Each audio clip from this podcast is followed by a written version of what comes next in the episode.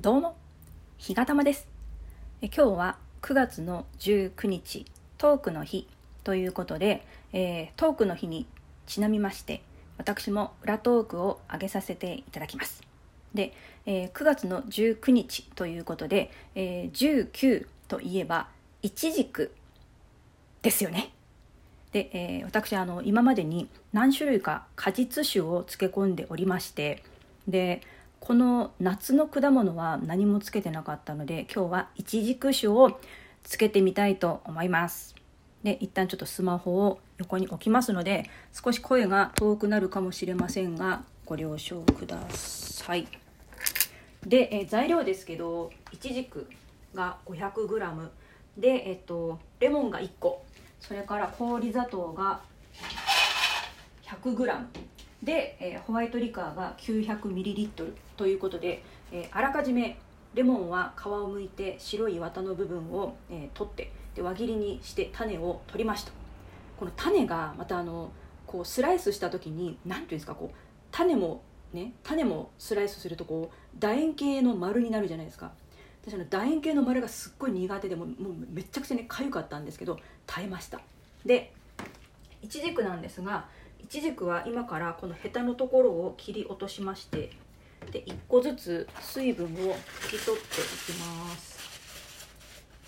いちじくってあの切ると白いなんていうんですか乳白色の液がね出てくるでしょ。うあのいちじく狩りに行かれたことがある方はねお分かりかと思うんですけどいちじくって多分これなんか成分がすごく強いんでしょうね。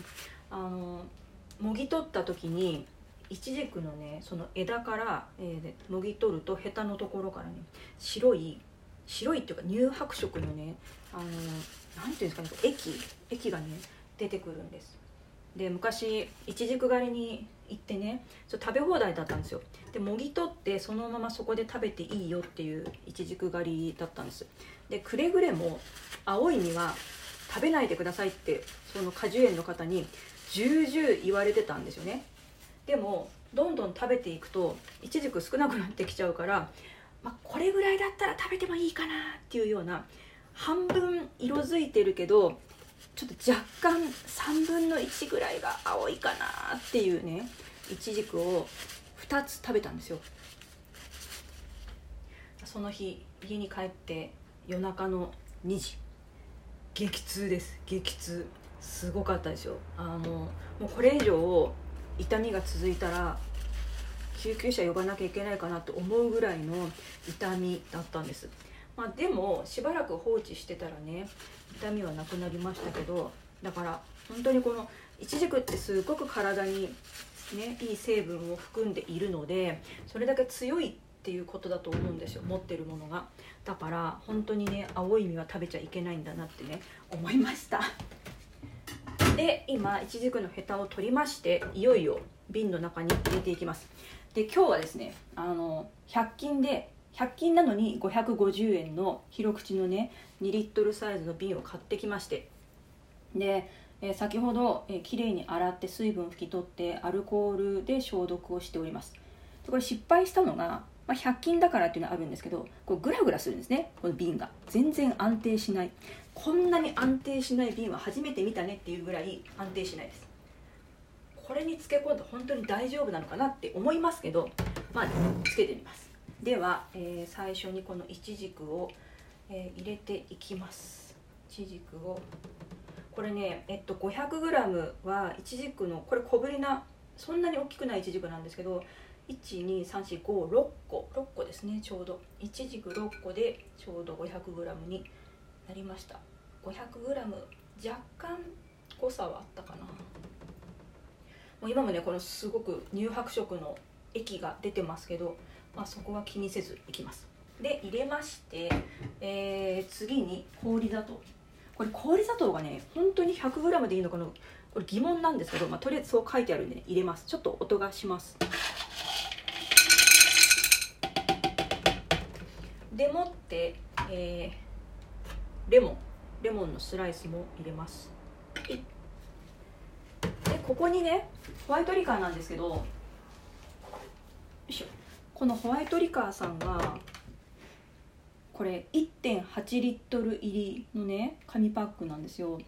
でレシピでは900ミリリットル入れろと書いてあるので半分にしなきゃいけないんですけど半分にするっていうのがね何て言うんですか？こう分かんないじゃないですか。だから今から計量カップで900を測るんですけど途中で分かんなくなるかもしんないっていうね。だからこれ200のカップなんで、えっと、4杯と半分。4杯半。それを忘れそうな気がするんだよね。なのでちょっと紙にメモしてなんかないかこれにこれに何杯入れたか書きながらっていきましょう。まずはじゃあ1杯目。よいしょ。こういうの緊張しますよね。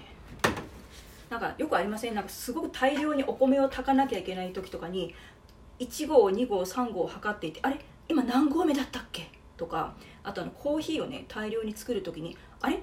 今何杯目だったっけ？とかそういうのってねありますよね。でわけわけわかんなくなってもう全部もう一回元に戻してね測り直すっていうのことあ重たい。これがまず1杯目。で小の字を書いて次2杯目。これなんかいい方法ないんですかね？なんかもっと大きなメジャーカップがあればいいんでしょうけどそんなのないもんでね。これでよいしょ。2杯目。400400でよいしょ次が3杯目でこれで 600cc ですね。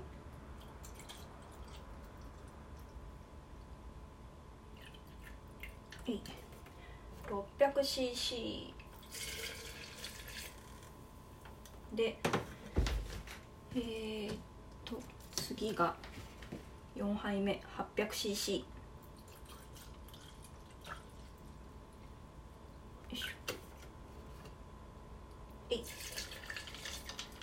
でいよいよ最後 100cc 頑張れ。えい。ポポポポポポポポポポポポポポポはいじゃあババババババババ入れましたこれで900900入れましてえー、あ綺麗ですねなんか横から見るといちじくの赤とレモンの黄色と氷砂糖の白が、えー、なんかね綺麗ですよ。これ後で写真に撮ろう。で、えー、蓋をするわけなんですけどもうねこれあの100均の皆さん気をつけた方がいいと思うんですけど100均のねこの広口の果実酒の瓶って本当に作りが雑なので何て言うんですかね。後でね注意書きが書かれてたんですけど密閉容器ではありませんってね。書かれてました。だから絶対に横に倒したりとかねあのしないでくださいって書かれてたんですけどまあねまあしょうがないといえばしょうがないですけど密閉じゃないんだなっていうね衝撃はありました。これ何密閉できなかったら何に使うんですかね。一応ねそのこの100均の説明書というか取説みたいなやつがあってそこにはあのこれ今このね広口瓶の蓋の部分が水分で濡れているので拭き取っておりますけれどもあのらっきょうをつけたりとか果実酒をつけたりするのに使ってくださいねって書かれてるんですけど密閉容器ではありませんので、えー、気をつけてくださいってね 書かれてます。いいですね。なんかラフでね。えー、っと拭けたかな。一応これも念のためにアルコールで消毒をしておきたい。アルコールどこ行ったよいしょアルコールで消毒しまして。でよいしょ。蓋をします。えい。美味しくなれ。